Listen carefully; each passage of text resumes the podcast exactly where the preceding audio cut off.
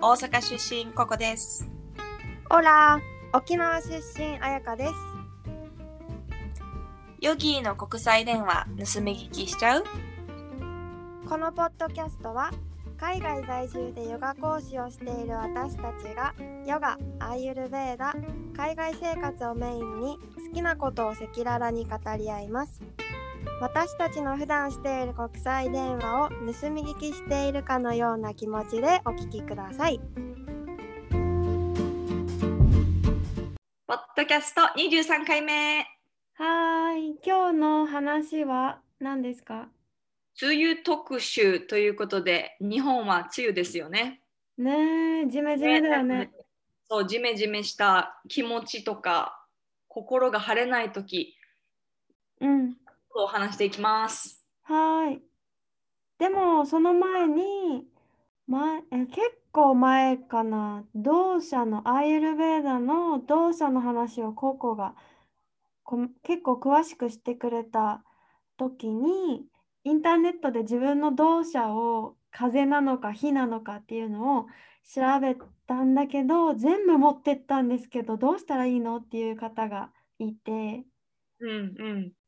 その質問にでは答えたいと思います。軽くね。うん、私の周りも結構なんか同社チェック自分でして3つあるんやけどなどれを見たらいいのっていう人が結構多くって。うん、で簡潔に言うと3つちゃんと均等に持ってる人はもうほぼほぼいない。もういないって言っても過言ではない。本当はってこと？本当は。そう、うん。いないから3つ持ってるとしたらありえないと思った方がいい。うん。ってことは同社のチェックの方法が甘いってことで。でもみんな3つ持ってんの絶対に。基本的にはね、うん。うん。私は例えばピッタしか持ってませんとかバータしかないっていう人はそれもおらん、まあ、ほぼほぼいない。3つ持ってる人と同じぐらいむちゃくちゃ少なくってもうどれかみんな3つは持ってるんやけどパーセンテージが違うってだけ？ああ、私それ3つ持ってるけど、パーセンテージが全然違う。そう私も持ってる。もちろん。バータの要素がすごい強くって、その次にはピッタが来てカッパはもうほんのちょっとだけ。でもカッパがないことはまあないよね。うん。で一番強い2つを見るんやけどだから基本的に2つを持ってる。うんうん。で3つの中でね。うん。で一番強いのが来るかな。私のこれが同社ですみたいな感じで言うと思う。よ言う感じ？うん。そう。でえっ、とまあバータピッタとかバータカパとか私はもうピッタがほんまに強くって例えばうん80%がピッタで10% 15%がバータで5%がカパとかやったらもうほぼほぼピッタやけどでもピッタバータみたいな感じね。うん。そう。で、じゃあどうしたら、ぜでも私3つ持ってるんやけどどうしたらいいっていう質問の答えとしては、えっとね、アーユルベーダは観察が大事で、で外からは分からんことがすごい多くて、ドクターに聞いたところで、外からでは結構分かりにくいよね。うん。で自分の特にこういう何？プラクリティ？自分の性質を、えっと、チェックするときはドクターとか周りの人がチェックするんじゃなくって自分で自分のことを理解してチェックリストをこうやって動作を出すっていうことをするんやけどだからそのチェックリストを使って調べるときに自分のこの自分への気づきの度合いによって結果が変わってくるんよね。ああ、だからさ、何回かやると毎回結果が違ったりとかするよね。うんそうそうそう。で、毎回変わるのは、その分気づきが変わるから、気づきが深まれば深まるほど、まあ、その結果も精密になるというか、細密になる。うんだから、自分の中の理解を深めないと、プラクリティチェックはちゃんとしたのは出せない。から、私がこうアイルベーダ習ってプラクリティチェックするときに初めての人にこれ出すときすごいチェックリストがあって意外と分からんことが多いんよね。うん。なんか肌とかもなんなんやろ薄めとかあった厚めとか実際そんなん気気が何？気をつけて見たことないやん。ない。てかも表現の仕方がよくわからんもん。薄いとか、厚いとか。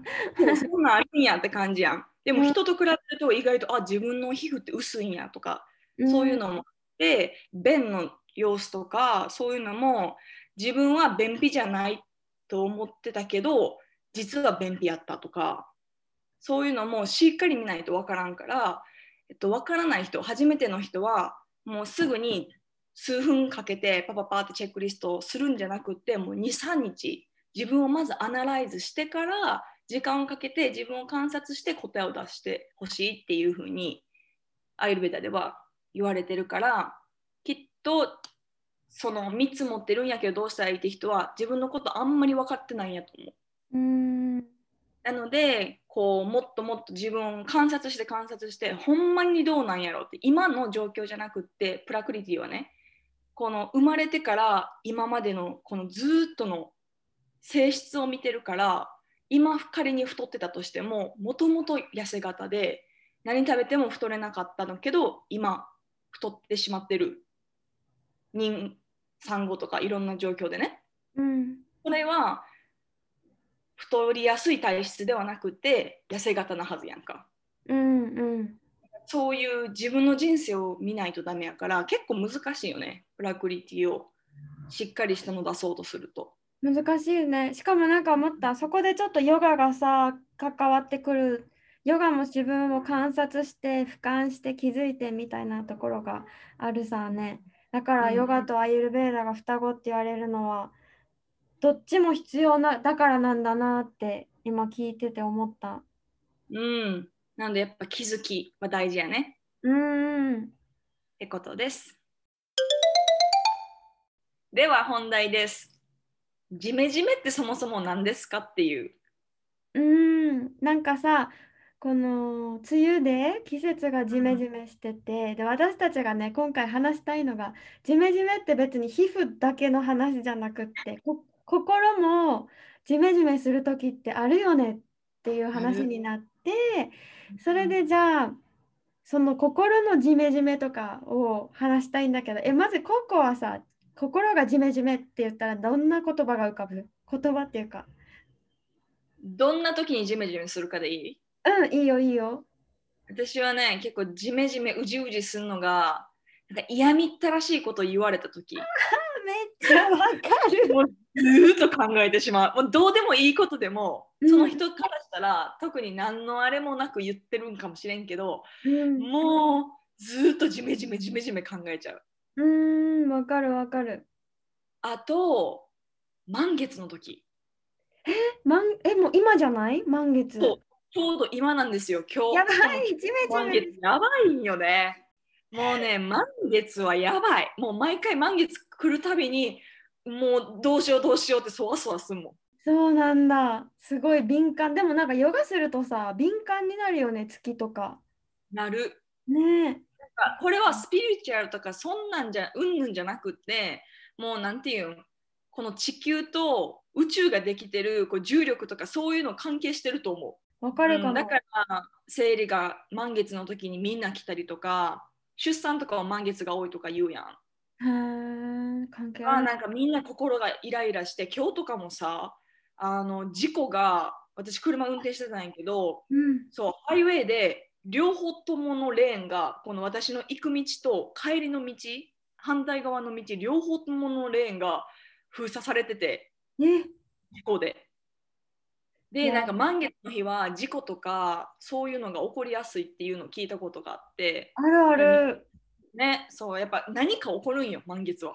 うんうんうん、わかる。私もなんかさ、ジメジメってどんな時かなって思ったら、なんか誰かに嫉妬してる時とか、ジェラスですね。うん、えでもどんな時にジェラス感じるのあやぴ？えー、感じるよ。例えばさ、んーなんだろう。成功している人とか、え、待って、これ規模がでかいな。なんていうの？なんか、うわ、この人めっちゃうまいこと言言ってるじゃんみたいな。なんで私は思う思う、なんでくすぶってるんだって思って、でも、そのジメジメを引きず、あんまり基本引きずらないから、ジメってそうそう、あ、ジメってしてるって思って、まあ後で話すんだけど、私はこういうことをするっていうのをね、そう、でしたりとか、あとでも引きずる時もあって、例えば、うん。喧嘩した時、うないと喧嘩した時とかに、その喧嘩の後遺症じゃないけど、もう終わってるのに まだ引きずってる時とかも、あーなんか、ここの、うん。心の湿度がすごい高いなって感じる。わかる。なんなら、ものによっては、年数をかけて何年もずっとくすぶったりしてる時とかある。なんか、それはない。私はなかなかジメジメするタイプですよ。だね、面白い。え、でもそれでさ、ちょっとフォロワーさんにもね、聞いてみたわけ。ジメジメする気持ちって何かありますかって聞いたら、あそれ確かにジメジメって思ったのが3人もらっていいかい、うんいいっていうか、あ、なるほどって思うの。ちょっと一人ずつ紹介したいんだけど、インスタでもらった声で、で名前をね、適当にラジオネームじゃないけど、つけてくださいって言われたから、うん私が勝手につけました。はい、その名も。その名も、ふわりちゃん。ふわりちゃん、じめこちゃんかな思ってんけど。あ、違う。ふわっとしてるイメージが。ふわりちゃんね。ふわりちゃん。ふわりちゃんが言ってたのが、ちょっと読むね。はい。ジメジメした気持ちって聞いてすぐ浮かんだのが失恋です。1年前の失恋はジメジメっていうか心が土砂降りいやもはや土砂崩れを起こしていました。笑っちゃいけんけどふわりちゃん。ねえ面白いよね。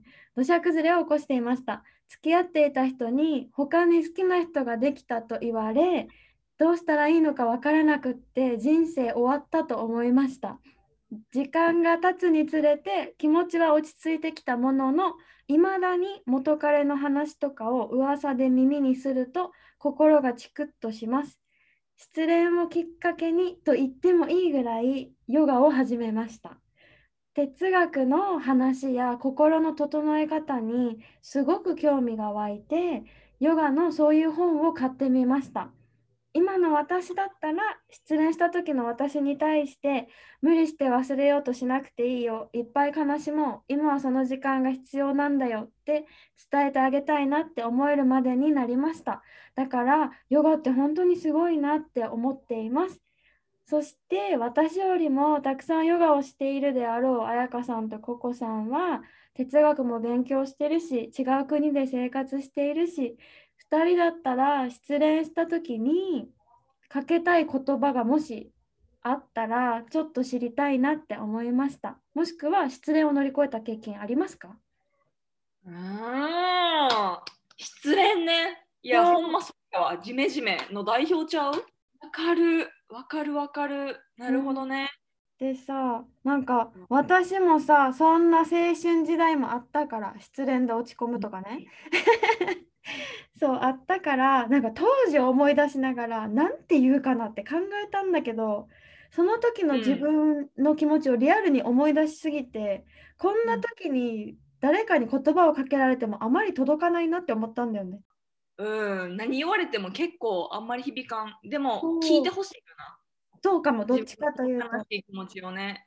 そううんだからこんな時誰の言葉も届かない気がしたから何より自分でどうにかするしかないって思って何か言葉をかけるっていうよりなんだろう心のことを勉強するといいよって言うかもって思った。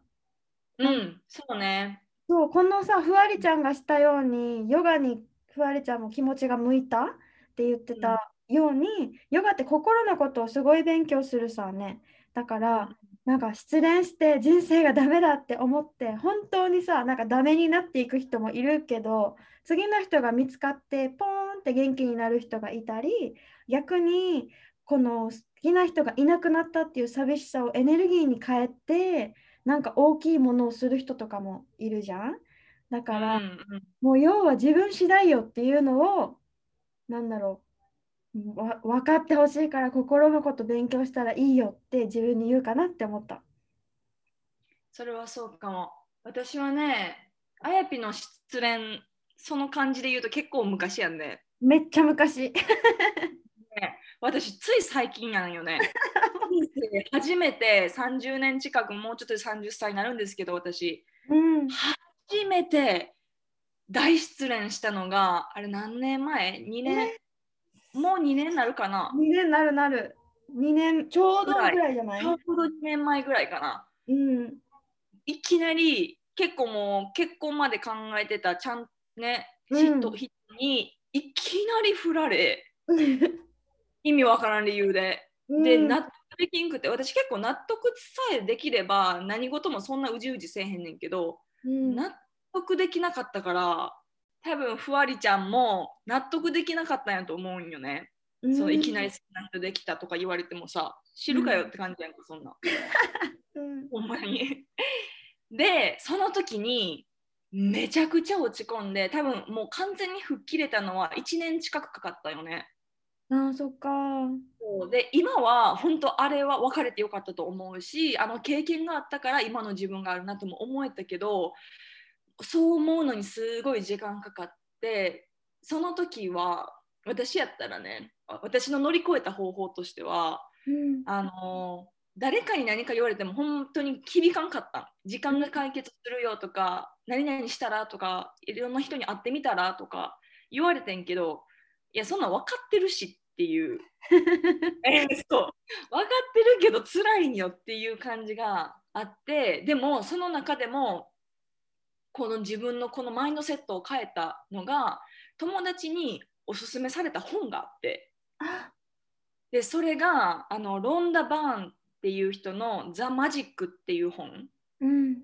でこの人は引き寄せの本で有名なんやけどその引き寄せの本の続編版って感じで実践28日間かけて毎日違うことをすんねんけどそれをするだけでもういろんな物事が変わりますっていうようなほんまかいなっていうような本やねんけどこれを勧められてなんかうーんって思いながらもなんせでもどん底やったからわな笑いにもすがる思いで読み始めてそのまあ引き寄せの法則みたいなことを実践し始めた途端に気持ちがブワーって変わってうん。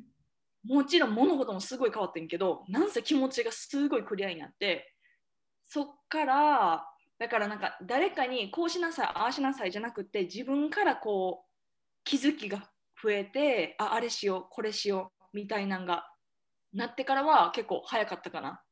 あとはいろんな経験をする。この失恋した時やからこそしようっていうので結構まあ旅行行ったりそれこそインド行ってアイルベーダ学んだものもその失恋の時やし、だよね。私、うんちょくちょく連絡取ってたさ、その時も。うん、だからさ、ココがさ、声に輝きが出始めてるのをもう聞いてた、見てたっていうか、聞いてた。うん、なんか雰囲気前と違うとかって言ってたよね。ねすごい分かりやすいからね私は そうだからそういう、ね、経験は変えるよね人他の人に言われるというよりも自分で何かアクションを起こすっていうのが一番いいかな、だからアクションを起こせるようなことうん。を何か与えてあげるといいかもしれないね失恋した人には。ああ、いいと思います。じゃあ次、2人目。2人目が私の友達なんだけど、ジメジメっていう感情の表現は私の場合、自己嫌悪に陥った時かも。友達とか同僚と話してる時、自分の考えを伝えるがために言い方を間違えてしまったかなって思った時。相手の考えを否定するつもりはなかったんやけどなんとなく言葉の使い方を間違えてしまってああそんなつもりないのにどうしようって悩む時はめっちゃ自己嫌悪に陥るな。大阪の子だ。そうそう大阪。落ちるな。ぁ陥るな。そうでも打開策も教えてくれて、打開策は素直に言い方を間違えたって伝える。どういうつもりで言ったのか、でもああいう言い方をするべきじゃなかったなって反省してるっていう。そしたら経験上大体「え何の話?」って相手は全然気にしてないパターンが多くって「あよかったでも気をつけるね」ってなって笑って終われて少し心の湿度が下がります。なるほどね。この人、お名前はあ何ですか？青い。葵ちゃん。ああ、葵ちゃん。そうそうそうそうそう。ね。あの、葵ちゃんんはすごい心の優しい人なんやなっていうのがすごいって思ったエピソードっていうのも、なんか、葵ちゃんはその自分が言ったことに対してこの人がどう思ってるんじゃないかとかっていうふうに自己嫌悪するよね。そうそうそう。なんかそのその感覚わからないけど私結構反対でお自分の言ったことっていうよりもなんか誰かに何気なく言われた一言を何 ?take it offended っていううんなんか攻撃されたと取るみ攻たい撃されたって勝手に思い込み？そう思い込んでしまってうじうじうじうじすることがすごい多くってめちゃくちゃエゴやねんけどこれは。な。うんでもその葵ちゃんの言うようになんかこの改善策としてはこう自分の中でうじうじ考えるんじゃなくて言われた時にこんな気持ちになったんやけどどういう意味で言った？って聞く？うん。で大概、まあ、聞ける相手にはね仲いい人とかやったら聞けるやん。うん。大概全然そんな意味で言ってないよね。相手は何の意味もなくえ私は何ならこういうなんていうのポジティブな意味で言ったよっていうこととかもありえるからなんか自分の中にためないっていうのは大事やね。うんうん。なんか私の場合、なんか相手の思いとかを勝手に予想してうじうじじめじめする時があって、でもよねそうそうそうしながらもさ意味ないって分かってる自分もいるんだよね。で、うん、分かっててもやっちゃうの。そうね。そうだからさそんな時は私も伝えるようにしててでもなんか重くこうシリアスになんかいやあの時のさあの言葉なんだけどとかじゃなくってさらっとでもなんかごき自分の気持ちごめんねって思ってるんだったらごめんねが伝わるようにさらっと言うようにすると私も本当青いみたいにえいつのこと？とか言われたりする。うん、ね。だからなんかさ自分の中で妄想で話が勝手に進んでたんだなってすごい思うそんな時。うん、思い込みは良くないね、やっぱね。そうそうもっそう。たいないよね、そんなんでジメジメするのは。そう本当にそう。でなんかねちょっと前までは、え私ヨガしてるのにまだそういうこと思うんだとかって思ってた時もあって、今はもうあんまり思わないんだけどなんかヨガをだからさ、ま、ネガティブに捉えてしまってた時とかがあってヨガしてるのにこれができないとか。でもわかる？それもなんかあ。自分の中の妄想でヨガしてても怒るしヨガしてても別に悲しいしなんだろう。そんな神みたいになるわけじゃない。当たり前よ、人間だもの。そうそうそう。ないない。本当にそれなんかそれがやっと分かってきたしヨガしてるから自分の妄想を止めれるようになったんだなとかって思うようになったかな今は。ね。最後また私のお友達また関西人。多いな。大阪の友達が多いな。そう。みさとみさとちゃん。ああ、みさとちゃん。疲れてるとジメジメムードになるうーん。打開策が友達に会うとか頑張ってる人のインスタを見る。でもそれは友達じゃなくって知らない人のアカウントを見るらしくってインスタとかね。うん。で気分が落ち込んでいるじめっとしている時に自分の知っているところで友達とかが頑張ってるっていうのを見ちゃうと自分と比べて落ち込んでしまうから知らん人のを見るようにしてるかなって言っててでジメジメモードになりかけてるなって気づいたら友達に連絡をする。で単純なんだけど天気が悪いと気持ちが落ち込んじゃったり逆に天気がいいと気持ちが明るくなるっていうのもあるかなって言ってました。なるほどね。いや、わかるな。ね、この私ももうさ、うんこの3名すべて共感の嵐だった個人的に。素晴らしい。素晴らしい回答ありがとうございます。え。本当になんか、自分の近い人、友達、特に友達とかが頑張ってるのを見ると、普段やったらいいんよ、別に。わかる。なんかね。でも地味にしてる時に見ると逆効果。うん。自分の友達はできてんのに自分はできへんねんやとか、うん。余計ジメジメしちゃうよね。そうそう、別にさ、その子が悪いことは一切なくって、なんなら、うん自分の調子がいい、安定してる時とかは、私を引っ張り上げてくれる、いい、ありがたい存在だったりするんだけど、自分がそのキラキラに負けてしまうんだよね、多分。ねえ。これも自己嫌悪じゃない、そうだね。そうそうそういやー、わかりやすい、わかりやすい回答です。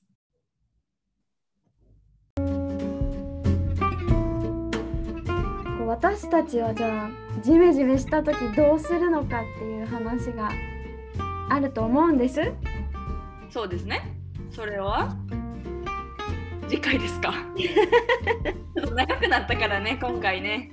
そうなので次回その話をしたいかなと思ってて思います。うこのまさにね私もえ失恋した時とか落ち込んでる時にこうするといいよって昔友達に教えてもらったこととかがあるからそれもぜひシェアしたいと思っててちなみにふわりちゃんにはこの話はしたんだけどん。あ、そう。そうそうそうだからあと梅雨も始まる始まってるのかもう始まってるから梅雨のおすすめの過ごし方とか、まあ、気分が明るくなるような梅雨でも明るくなるような話とかできればいいかなと思ってます。はい。では、次回に向けて質問、リクエスト、感想は私たちの G メール、または私たちの Instagram によろしくお願いします。